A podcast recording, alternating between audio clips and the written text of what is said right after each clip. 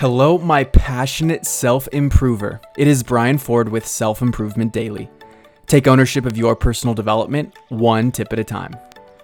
Our behavior is so complex, and today I wanted to highlight the different layers our behaviors exist on. When we take action, we very quickly seek to find the meaning in that decision. We as humans are meaning making machines and will continue to process decisions until we've achieved some sort of understanding or we've alleviated a disagreement called cognitive dissonance. Unfortunately, this is often maladaptive because our brains are reflexively looking to rationalize behaviors, and they do so on a more of a superficial level rather than tapping into the true cause. When we do get to the root motivation of the behavior, we find it's a matter of meeting a deeply ingrained human desire.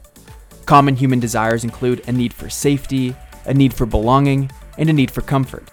These desires are generated from a lifetime of experiences with a focus on creating strategies that compensate for needs that weren't met in the past.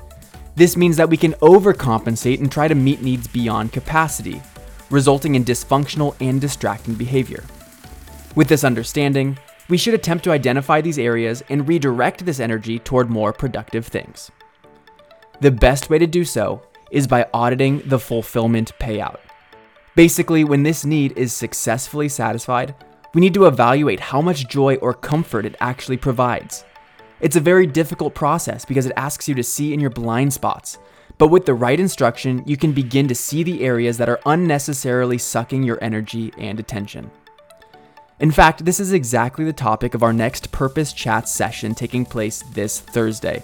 We're going to dive into our needs, pushing into what traumas or experiences may have created that void, and gain an awareness of how to better reserve our resources and reallocate them toward your purpose.